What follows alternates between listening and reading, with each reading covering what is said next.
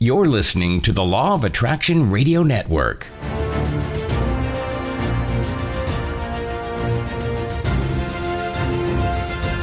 It's here, it's hot, and it's a must read. It's the science behind The Law of Attraction magazine. Every issue brings you great articles and in depth how to's from all your favorite Law of Attraction experts, authors, scientists, and medical professionals. Go to lawofattractionmagazine.net that's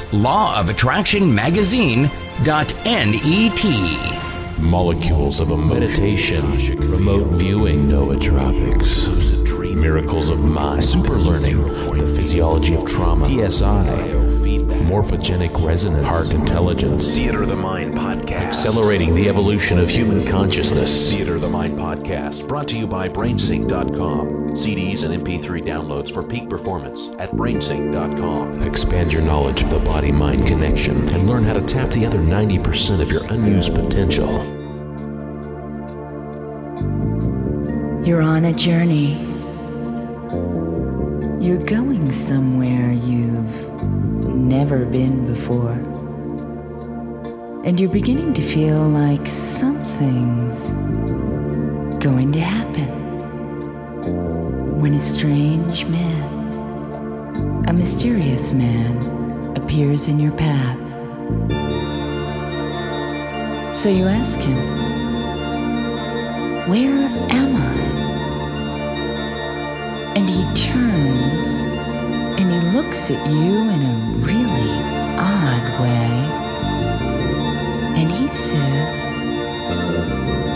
Look around you. This is the inner world.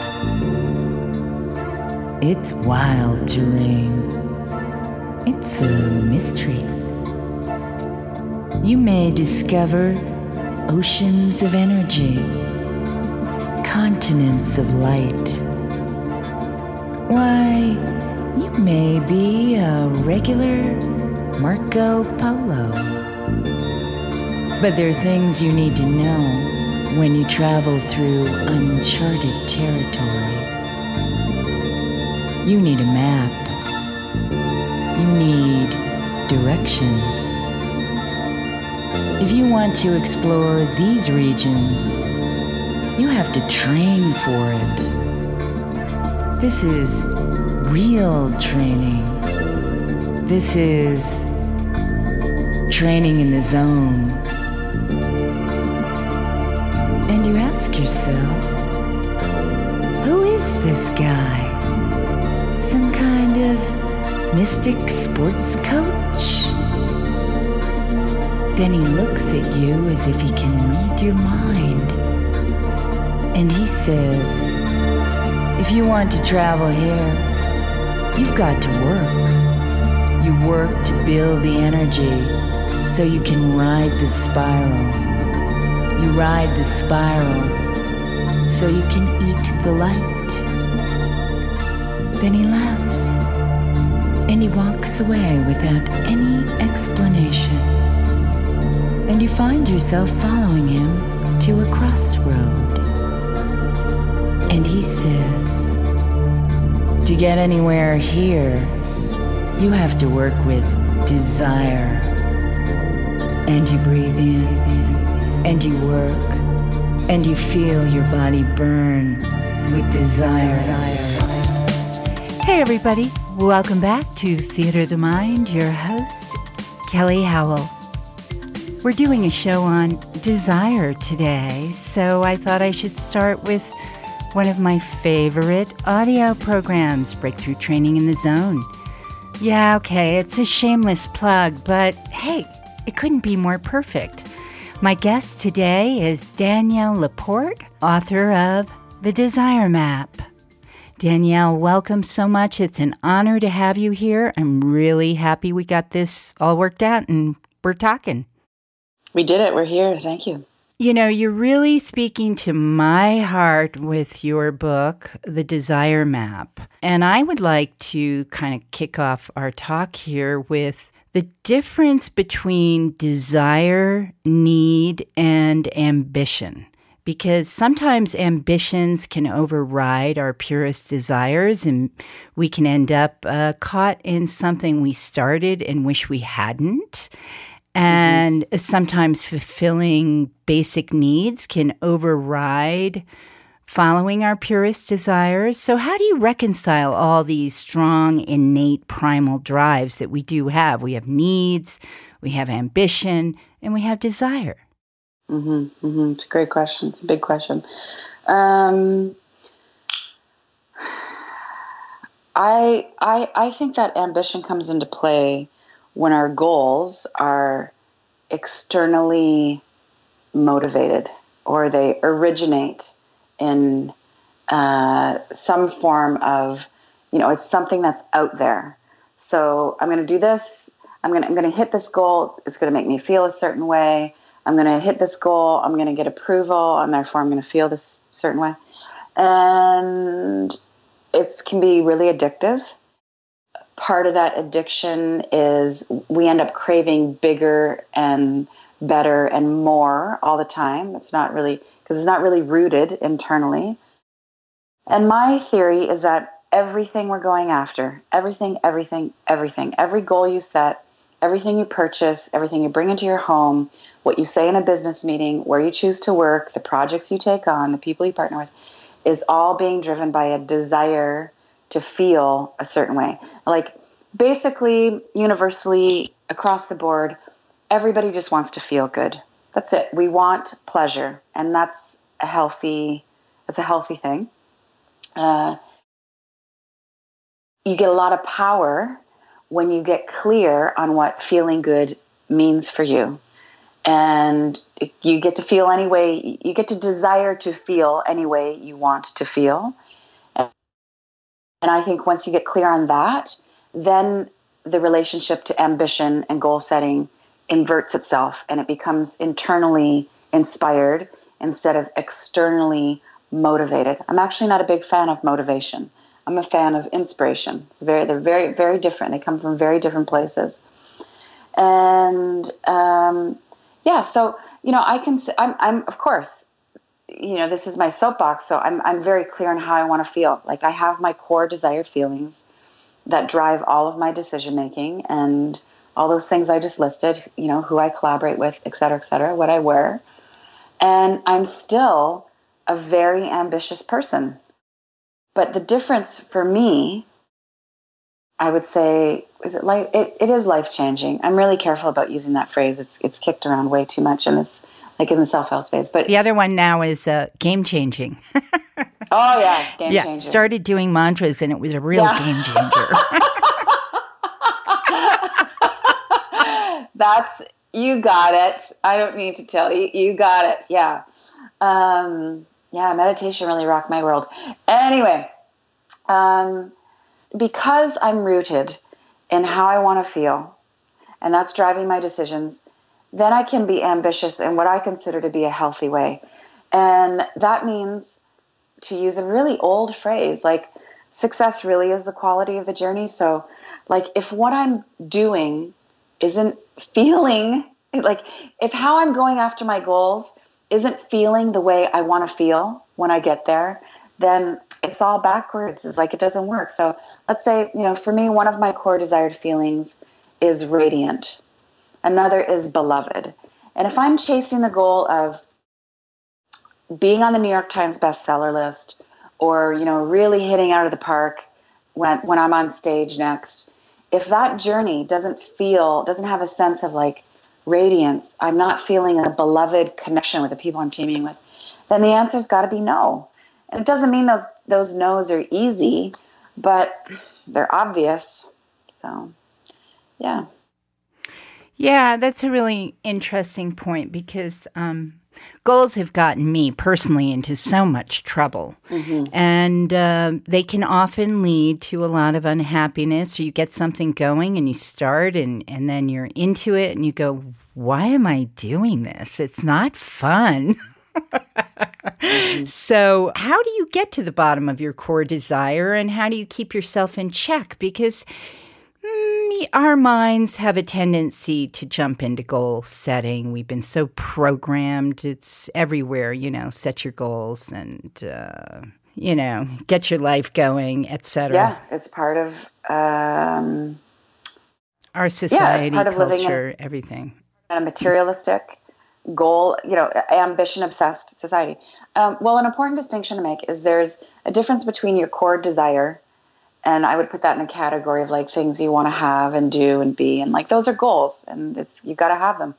And there's a difference between your core desired feelings, and it all starts with the feelings. So, you know, the the process of desire mapping itself is pretty simple. You go through every area of your life, you ask yourself how you want to feel, and you narrow that down. Now, that's like an extremely oversimplified version. There's like some more layers and right. many more nuances. But yeah, your book is great. You, you get yeah. to I, I think, you know, having four or five core desired feelings that you're going to devote yourself to is like enough. Like my brain can't hold more than four core desired feelings because I'm using them every day. And when you get so so if you just sort of distill it down to that handful. Okay, wait, just yeah. back up for a second. Yeah. So these are your four uh, core desire feelings, give us some examples. It, they don't have to be yours, it could be anybody's, yeah. but like what would four core desire feelings be? Yeah. And how do you orient your day and your weeks and your years around yeah, them? Yeah, this is great. The nitty gritty. They can be anything. I mean, what I, what I hear the most, especially from women, is core desired feelings are connection, communion, uh, vitality, energized, inspired they can get really creative. I've heard, you know, I want to feel rock and roll. I want to feel badass. I want to feel lit up, luminosity. There's always, I notice there's a lot of core desired feelings around light, like luminosity, illumined, lighter, enlightened, um, respected, joyful. joyful, absolutely.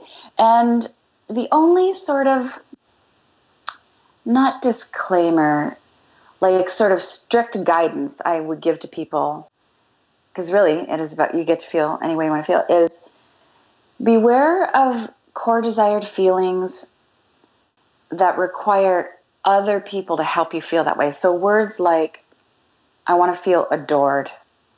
I want to feel, um, I want to feel accepted. I want to feel honored. Okay, those are cool let's just let's just make sure mm. that you are mm-hmm. adoring yourself and honoring yourself and accepting yourself that you're not you know you're not setting that core desired feeling because that's how you want your boss or your partner to make you feel right um, and also mm-hmm. i advise people again it's an art not a science but i advise people to stay away from the word success um, because success is actually a feeling. And part of the problem with our addiction to goal setting, empty goal setting, soulless goal setting, is that we've we've lost that we've lost that connection between uh, what success looks like and what success actually feels like. So Mm-hmm, and then mm-hmm. to answer this, you've you've kind of you strip it down. You you kind of strip these core desires down. It's like bare bones. It's not like an affirmation. I want to feel, etc. Whatever, joyful, excited, uh, whatever. You're you're talking one word. Yes, yes, yes. This is a it's it's a mini mantra. It's a it's a it's like it's you know it's a coordinate on your compass and yeah, the pure, the deeper. Because people can get very complicated, you know, with how they want to feel. It can be a complicated affirmation. Yeah, and I, I think some of that complication can happen because we're grasping. There's a relationship there. You know, we're trying mm-hmm. to we're trying to cram it all into one mantra. We're trying to cover all the bases of our whole life with one prayer. And really it, it it's it's much deeper. Actually, you know the proper word is it's much more pure. And yeah, pure desire. Yeah. Yeah. Yeah. So um so you start from the inside. you get down to the bare bone, pure desire feeling of one soul, basically. Yeah. yeah. Right? And then to, to answer the second part of your question, like how does this actually work for your day? I every day write down my core desired feelings. They're they're in my day planner. I actually have there's a I have a whole day planner system which I designed because yes, I love that. them. It's one of my favorite things I've ever done. Um, because I couldn't find a day planner that took my my soul into consideration. Like there was just nothing out there that was really inspiring. It's just like one big kind of grocery list and agenda. So anyway, every day or every week, you write down your core desired feelings. And it does it becomes second nature, but I actually commit to doing something that's going to make me feel the way I want to feel that day or that week. So what's going to make me feel radiant? I'm going to make sure I do my mantras in the morning. What's going to make me feel that that belovedness, that connection? I'm going to call a friend. I'm going to order some groceries for somebody who's going through chemotherapy. I'm just going to be a loving being. Uh, and it's that simple. And then in terms of goal setting, like I'm down with goals. They, they, my goals, some of them still get me into trouble. And I think, you know, I'm going to just forget this altogether. But I, yeah, I, I have a mantra. I have no goals. You do. I don't like Tell goals. Yeah, I, I, I, love this. Why I not? think goals are well, I th- I really do think it's more like you said in the very beginning, it's more externally oriented. It's grasping outwardly rather than reaching inwardly. So the goals emerge naturally, which is why I love your work. Goals emerge naturally, kind of organically from pure desire. So it's not like you have to write down your goal.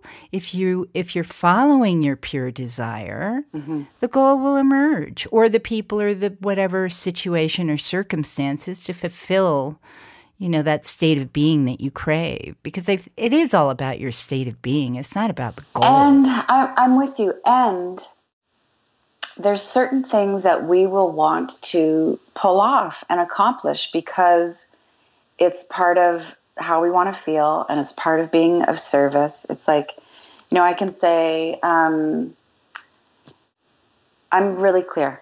I, I live a life of service.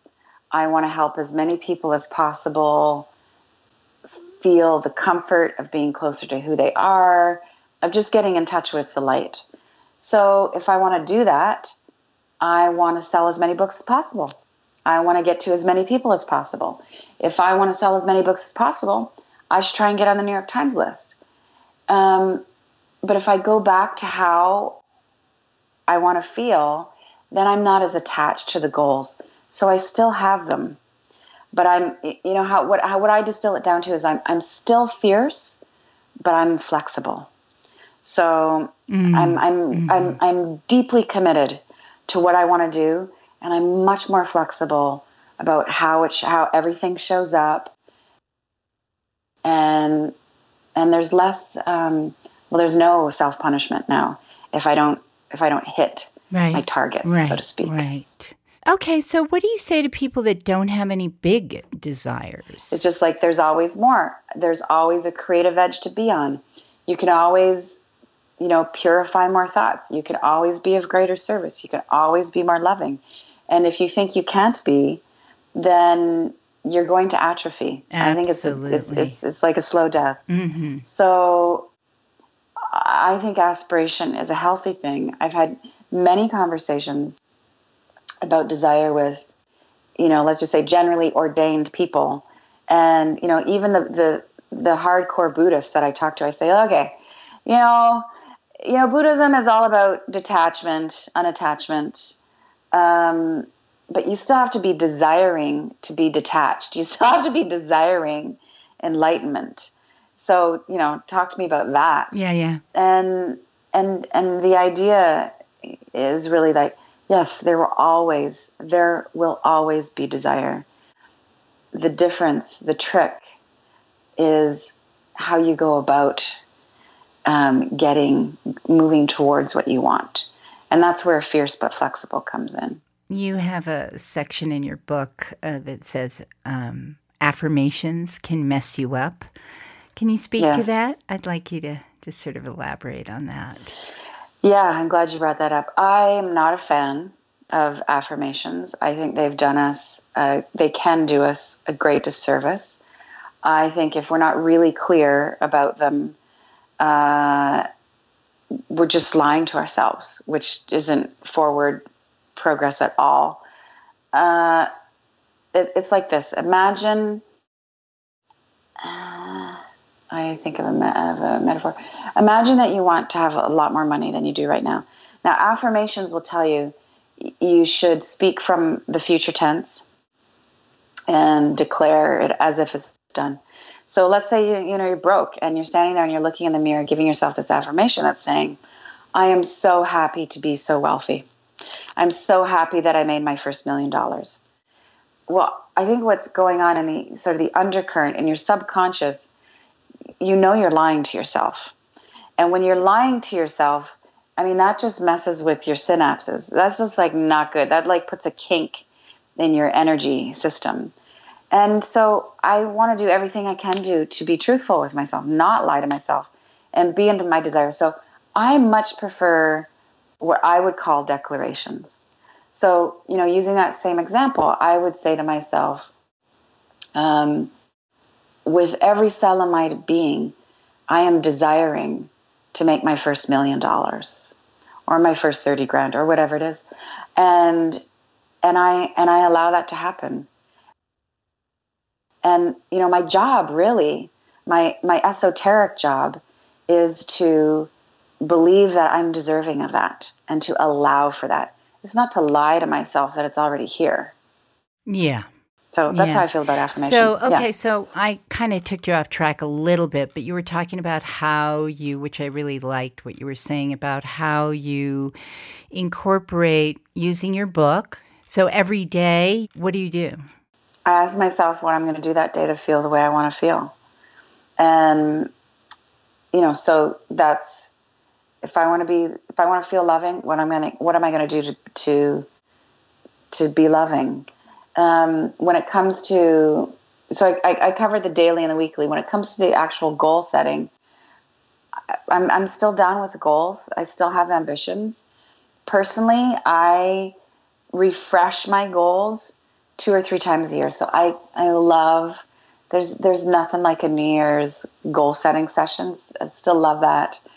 I still look at my goals around my birthday, which for me is in May, and I always review things in September. I really think September is the new January. And I say, hey, uh, there's always goals that are floating around that are like career based. I want to do this. I want to I want to hit this out of the park. I want to land this this relation, this professional relationship, whatever it is. Um, and then I have to ask myself, if I get that, if I pull that off, is that going to make me feel the way I want to feel? And sometimes the answer is no. I'm just like, oh, I did it again. That was like such an ego driven goal. I don't need to be on the cover of that magazine or I don't need to make this amount of money in order to feel radiant and beloved and connected or whatever my core desired feelings are for that you know that month or whatever. Um, and you know and I, so i finesse from there. So what would make me feel radiant? And sometimes what what would make me feel the way i want to feel is completely and entirely aligned with the goals that have been swirling around with the obvious goals of you know personal life and my professional life so that's how I that's how I do it. That's great. Yeah, I think the way you speak about goals is different than a lot of people have been, you know, trained to think about goals, where you're kind of Mm-hmm. forcing yourself, like, I need to lose 15 pounds by X, or, you know what I mean? Mm-hmm. It's more ego driven than heart driven. Yeah, and we when you're in that place, when you're in that do whatever it takes place, um, you will for sure fry out your adrenals. Uh, it will put a strain on your relationships, and basically, you're not going to be feeling good, which is the whole point. You're going to be miserable on the way to your goal, and you may you may achieve what you set out to achieve. You'll have an empty tank when you get there, and almost guaranteed you're going to be like, this is it. Or this wasn't fun. yeah, I mean this this wasn't fun will be obvious. Yeah. But when you're when you got the brass ring, you just be like, huh. Huh. Yeah. Not that fulfilled. Right. Mm, yeah. Yeah. I like what you have desire meets action. And you recommend choosing only three or four major intentions for the year. Like you have with your core desires. It's like what? Keep it down to four? Yeah, three. I say three to 5 mm-hmm. When it comes to actual goal setting or intention setting, choose choose the word that works for you. I think you know, time is moving more quickly. There is a quickening. Absolutely. And if you can pull off one awesome thing a year, then you're awesome. Yep. If you can pull off two major accomplishments this year, then wow, you're like superhuman. Uh, three, wow, like you know, so just accomplish one thing and then you can move on. Just have one big goal, and there'll be so many other, to use a business term, there's so many milestones and things you have to accomplish to get to the big accomplishment. And yeah, for me, it's that has been my biggest and my most difficult learning curve. Focus is difficult. Focus, I mean, we hear a lot of talk about this just sort of in the creative business community about the power of focus. But often it, what's not discussed is how difficult and painful focus is because we've all got lots of ideas. There's always other opportunities. Um, it's very, very difficult to say no because so many of us, especially women, we want to make everybody happy. Um, there is the disease to please. But, you know, my personally, my success is really because I say no to 80% of what comes my way. Probably more, probably more like 90. Let's say 93% of what comes my way. I'm a no thank you so that I can focus on what matters most. And I still go through those moments of like, I'm not going to be liked for saying no. They're going to think I've gotten like too, too, too, too big for my britches or, or I'm being unkind or inconsiderate. Um, but I know that's not, I, I mean, I know who I am. And that focus on a daily basis and then just having, you know, really just two, two goals, really, most of the time. It's, it's really my formula for um, A, sanity, and B, really significant achievement. Well, Danielle, I've really enjoyed our talk. And uh, is there anything you'd like to share or leave us with? I'm very easy to find. It's daniellelaporte.com. I'm everywhere on social media. There's there's stuff coming out every week, and uh, yeah, my prayer is that people see the light within themselves, and then that they take that out and help other people to shine. Once again, we've been speaking with Danielle LaPorte, author of The Desire Map. Check out her website at daniellelaporte.com. And if you were inspired by the concept of exploring the deeper nature of your desires, get her book, The Desire Map. And even I have an audio program called Fulfill Your Heart's Desire. That program is designed to help you embody the fulfillment of what you want so that it manifests in your life. All my audios are now available through the in app shop in my app, Meditate Me with Kelly Howell. Hey, everybody, thanks so much for listening. Until next time, be well. He says, Time's up. No more free lattes. Life is endless, but time is short. He says, Remember that crossroad? There's no turning back now. This ride's almost over, but the journey has just begun.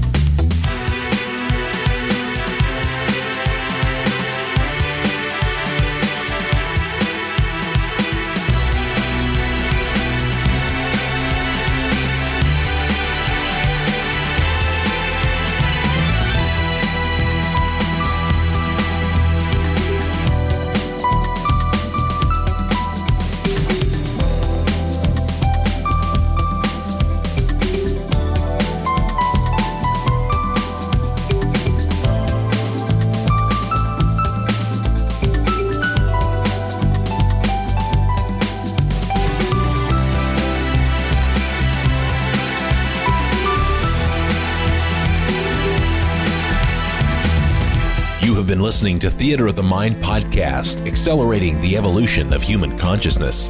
Visit Theater of the Mind online at www.kellyhowell.com. Leave comments, questions, and feedback and join the conversation about consciousness. We want to know what you're thinking.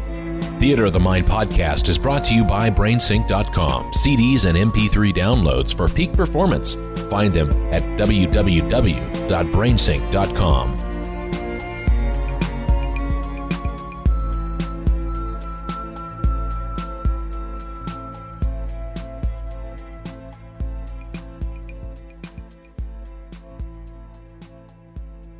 You're listening to the Law of Attraction Radio Network. Molecules of a meditation, remote viewing, nootropics, miracles of mind, super learning, the physiology of trauma, PSI, morphogenic resonance, heart intelligence, Theater of the Mind podcast. accelerating the evolution of human consciousness. Theater of the Mind podcast brought to you by BrainSync.com. CDs and MP3 downloads for peak performance at BrainSync.com. Expand your knowledge of the body mind connection and learn how to tap the other 90% of your unused potential. Hello and welcome once again to Theater of the Mind, your host, Kelly Howell. My guest today is Bill O'Hanlon. He's a psychotherapist, hypnotherapist, speaker, and author of 35 books, one of which, titled Do One Thing Different, landed him on Oprah. Bill studied directly with the foremost hypnotherapist of the 20th century, psychiatrist Milton Erickson. He was Dr. Erickson's only work study student. Lucky guy. I don't know how that happened, but uh, we'll find out. Bill is a lifetime fellow of the Association for NLP. He's a fellow and master therapist in the American Psychotherapy Association, and he's certified by the National Board of Certified Clinical Hypnotherapists. Bill, welcome. Well, thank you. Good to talk to you again. So you've got to tell me, how did you meet Dr. Erickson Well, it was partly because I was a poor student and had no money. I was poor as a church mouse, and I wanted to study with Dr. Erickson, but I had no money to pay him, and we made a deal that I would work for him. So I met him when I was an undergraduate student at Arizona State University. He lived in the, in Phoenix, and that university is right outside Phoenix. It's in Tempe, Arizona, and he came to the art gallery where I was a work study student uh, when I was an undergraduate uh, in, in undergraduate school studying psychology. And one of my fellow students, he left, said, Do you know who that person was? And I said, No. She said, He's a famous psychiatrist. You're in psychology. I can't believe you don't know who he is. And there was an article that week in Newsweek magazine called Svengali in Arizona about this weird, uncommonly, you know, creative therapist who was out in the Arizona desert doing this interesting therapy stuff. And I'd never heard of him. None of my professors had ever mentioned him. And I sought him out and I wrote him a letter. I was too shy to call him, but I wrote him a letter saying, I don't have any money, but I'd really like to study with you. And he called me up, invited me out, and I became his gardener. I had worked as an, a gardener between undergraduate and graduate school. By the time I got to study with him, I was in graduate school studying to be a therapist. And he said he needed some gardening work, and I could do that in exchange for his learning. So Oh, lucky you. it was very serendipitous. He's a mythic figure. I mean, my God. What was he like? How old was he when you worked for him? He was in his uh, he died at the age of 70 and he was so he was in his 60s and he was pretty infirm. He was in a wheelchair by the time i knew him. He'd had polio when he was younger and he'd overcome the paralysis of polio which was part of his weird story. He taught himself to walk visually. So that's all i can say. He didn't have any peripheral you know he didn't have any of that proprioception that people get because his you know his his body had been damaged by the polio and he watched his body and he was able to get it to move by using unconscious and imaginative techniques and he rehabilitated himself so that he could walk with crutches and then he then finally walked pretty well. He had a little limp and he walked pretty well. So um, he he was in a wheelchair though. Again, by the time I knew him in in his 60s, and he was deteriorating physically. He had a lot of pain, and um, so it was just a special time to be there with him. He was an amazing fellow, endlessly creative, and told stories and did hypnosis in the weirdest way. Yes, And tell us a little bit about that. well, I didn't. I, you know, as I was, he would come out. He would have me wheel him out to the garden. He would, I would work and under his direction, and he would be telling me stories. And I was like, "Is he just telling me stories? Is he senile? Oh, know, he he's was, just gone he was the edge." hypnotizing you. or is he doing hypnosis Right. because time just seemed to disappear and fly when he was talking to me and i didn't know enough about hypnosis at the time and also i think my image of hypnosis was that sort of svengali like you will go into trance and he didn't do any of that so i thought is this hypnosis you know is he doing am i in tr-? i just wasn't sure and i would leave there and change is all i can say Wow. Things would just change for me. And then he finally, his his sweet wife came out and said, Milton, the boy doesn't just want to, you know, do gardening. He came here to learn from you. Let's let him sit in on sessions. And I was, you know, uh, wordlessly thanking her because I was too shy to speak up. So you got to sit s- in, huh? I got to sit in on sessions and watch him do what he did. And I also saw that same thing.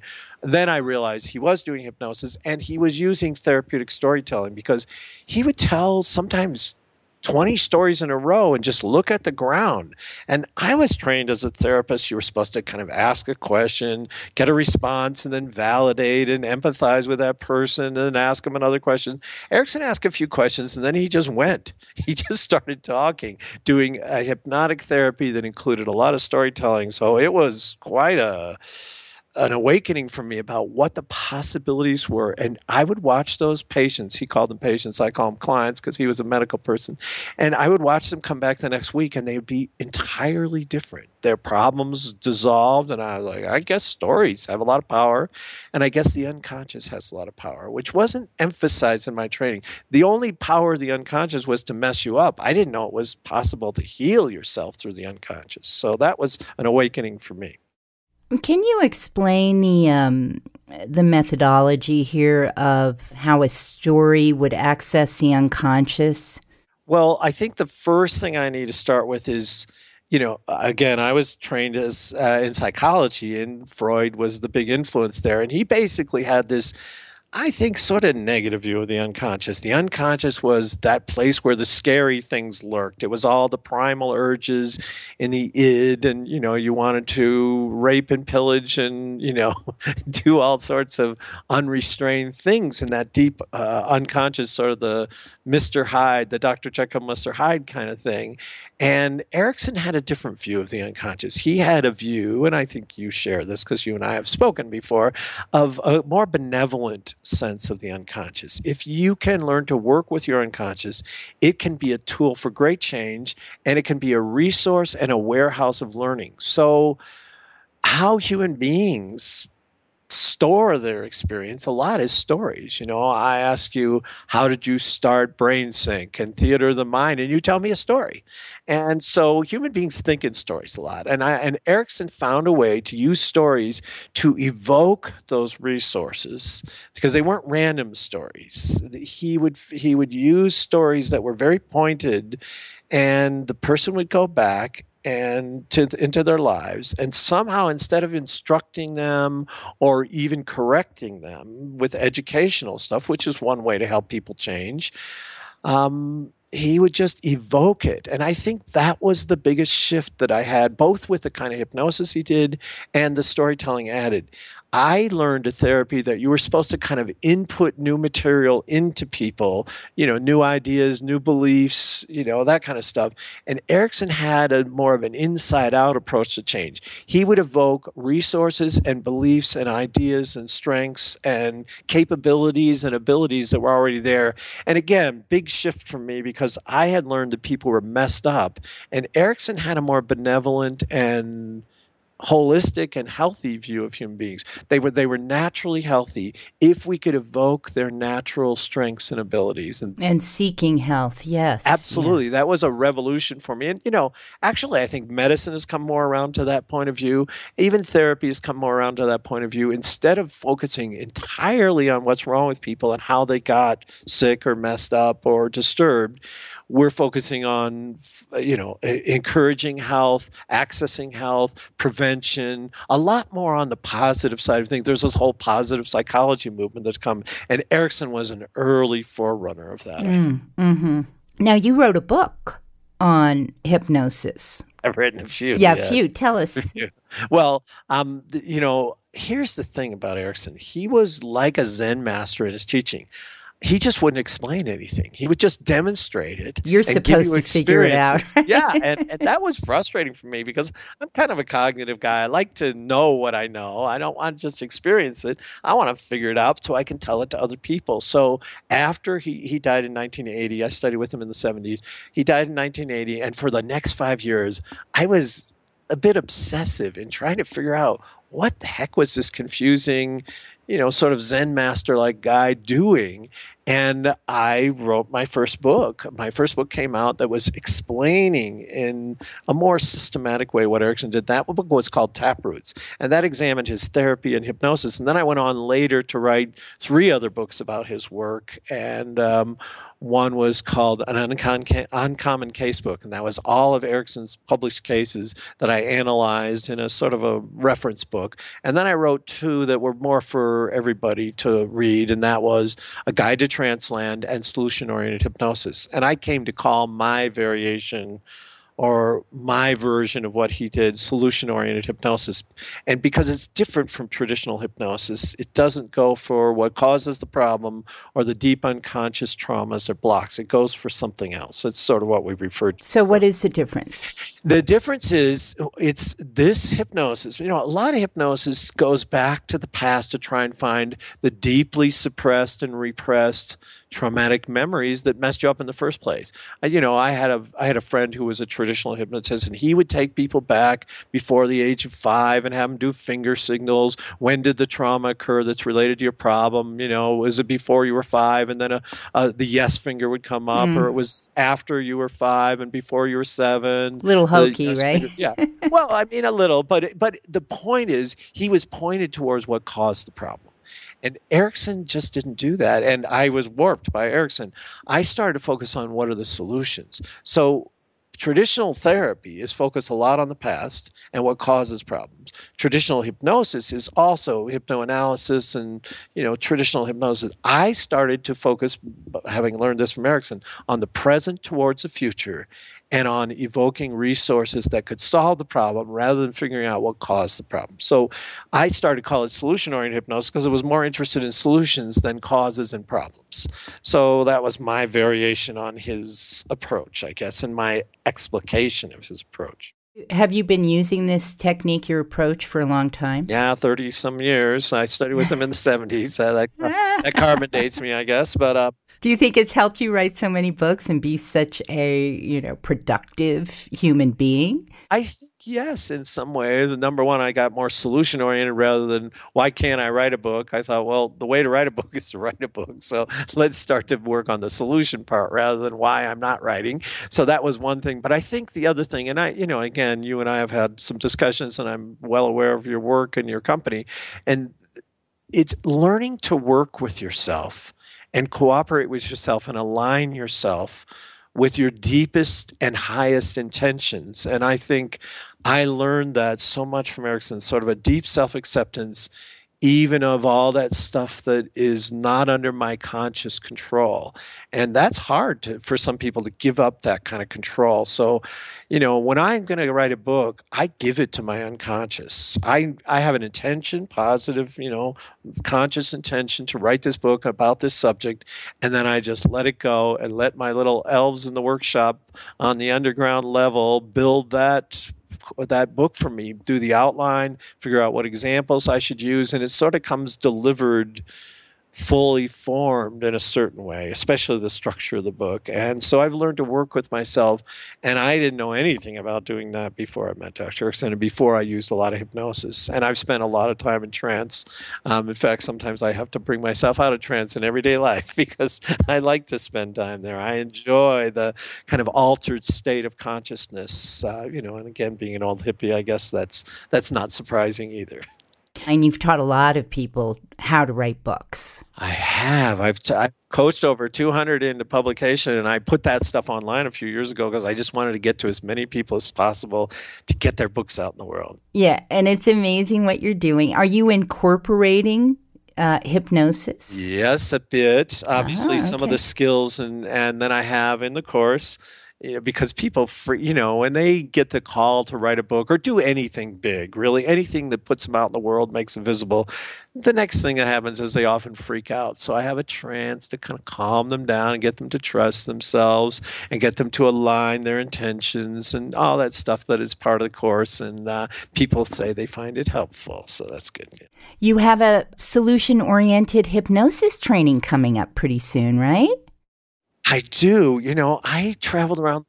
I traveled around the world for 30 some years, three or four times a month. I went to, you know, I introduced hypnosis to, or this kind of hypnosis to Finland. I was the first one to teach there. And I've been all over the world in China and uh, Australia and all. That. And I, I hit a million miles on Delta and United the same month two years ago. And I thought, that's too much traveling. I want to stay home. And you and I both live in a beautiful place, Santa Fe. And uh, I love being here. And I thought, you know, Wayne Gretzky said years ago, might as well, you know, the way to win at hockey is to skate where the puck is going to be. And I could see the whole world was going on lines and into apps. And I thought, I'm going to put my work online and maybe I won't have to travel so much. And I can get to people all over the world. It's more affordable. They don't have to travel or stay in a hotel. And um, I really want to get to people. And the two courses I do per year are one on book writing, as you said, and getting published, and another one on this solution oriented hypnosis stuff, which I'm totally passionate about. It's fun. So tell us about the course. I want to hear about it. Well, I, you know, it's funny because I taught for years, and so I knew the material really well. But when you do an online, when you do a live course, it comes out as it does. And sometimes I do a great job, and sometimes I think I leave and I think, oh, I forgot to say that. Oh, I should have told that story. Well, an online course, you get a chance to think about it, revise it. And so I have audios, videos, worksheets, and then we have an online community to support one another. And people are getting on Skype all over the world and practicing with each other through the course because that was Oh, great. You put people together. absolutely and- that was my only dilemma. I was mm-hmm. like, I can't, you know, I can demonstrate on video, but I can't get people to practice this. And unless they have somebody to practice with in their everyday life, which some people do, or they have a practice that they can start it, I said, let's just do it on Skype. And people are Skyping from like Japan to Australia and practicing with one another. Or from New York to California. So that's nice. And then I have a bunch of phone calls where I answer questions and do supervision. And every once in a while we get on a Skype like thing and I hypnotize somebody who's in the course to demonstrate how to do it. So Now, are you teaching people to work on themselves or other people? Yes, both, but mostly how to work with other people. So it's really for professionals who want to work with other people. But I've had people go through the course that just say, I just want to learn about this because I'm fascinated with the approach and I'm going to apply it to myself. So I have some stuff on self hypnosis in the course. And the whole course, I think, you know, as I was transformed when I studied with Erickson. I think learning this approach gets you to trust yourself at the deepest levels in uh, a different way than you ever have, perhaps. Do you teach people to weave or use stories to get into trance? I do, and it's a, it's a big part of this approach. I mean, I, I wasn't a natural storyteller when I went to study with Erickson. I grew up in a family with a couple of storytellers. My dad and one of my brothers were great storytellers, but I just wasn't. I couldn't tell a joke to save my life, and I didn't to tell stories. I was kind of shy, and so that was part of it. But I just didn't know how to tell stories. And after I studied with Dr. Erickson, I got so enamored. I mean, I love hearing stories, but I got so enamored with learning to tell them. I just put my intentions on it and I discovered the structure of how to tell therapeutic stories, how to tell a great story, a compelling one, but also therapeutic stories. And I use this when I do inductions. I say a few words of kind of permissive start. You know, you can just be where you are, let yourself feel what you feel and think what you think. And there's no, no right way or wrong way to do this. And then I go right into a story. And it's usually derived from some conversation we've had right before we do the hypnosis, uh, you know, whether I have with the person that's coming for help. And I found that to be really, really effective. People just go right into trance with stories. And it's sort of, we're trained from childhood when some someone says, "Let me tell you a story," we open our ears, we we get ready to listen. We're in that receptive mode. So I think it puts people in, and a good storyteller is entrancing. In any case, you know, somebody who tells stories, time just seems to fly by. So I think it's a natural combination to use storytelling with trance induction, but also then with trance treatment, where you're helping people make changes and they're very specific stories that are designed to evoke specific abilities that help people solve problems. What I find really interesting is the connection between metaphor and the unconscious. Yes. Which is kind of where these stories take. The stories sort of are a way to step into the unconscious, and we automatically make associations. Well, and people come back afterwards and they tell me an entirely different version of the story than I told them. And I'm like, okay, that's fine with me. That's your story now. You've incorporated and you personalize it and you brought from it what you need to bring from that story. You, it's evoked in you what it needed to evoke. I don't need to correct your version of the story. And that's the nice part about stories. We remember them in very specific ways, and that's significant how we remember them. How long is the course? How many hours is involved? And well, it's it's it's an it's, extensive training. It is an extensive training. It goes over three months, and it's it it drips out over six weeks, so people don't get overwhelmed. But I try and make each lesson five or ten minutes long, so you can do it in the midst of a busy life with audios and videos. And then there's some worksheets and practice exercises, and then as I say, there's some phone calls. So I don't know. It's probably 25, 30 hours total if you want to put in the practice and doing the worksheets and things like that. So it's it's a nice course. It it's it's like going to a three day workshop, which is what I sort of modeled it on. I would used to do three day live workshops, and it has all that material packed in there in the most coherent way. That so I don't leave anything out, and all the great stories are in there. And people get certified. They get a certificate at the end of it. There are several certifying bodies in the United States, and they sort of fight with one another, like who's really right. And so I decided not to get into that. And I give you a certificate for completing that course at the end and how many hours you put in, and then you can go to one of those organizations and say, "I've got this much training from this guy," and is that you know legitimate in terms of helping me get the certification through your organization and some people do hypnosis with no certifications so what can a person expect from taking your course? What will they learn? They will go from, you know, some people take it, they've already done hypnosis and they just want to get more confident and more competent at it. But some people are wary of it or I've never done it and I don't know anything about it. And I take them from zero to 60 during this course. They will, by the time they leave, if they consume all the materials and practice it, they will know how to do hypnosis and induce a trance in someone else. Well, that's great. And how to make changes, which is another important thing, not just trance, but how to make therapeutic changes, you know, and you can use it for pain control or, you know, uh, migraine headaches, the kind of physical things. You can use it for emotional and, and psychological things. So, you know, depression and anxiety and other things that people are troubled with. What are some other applications for solution oriented hypnosis?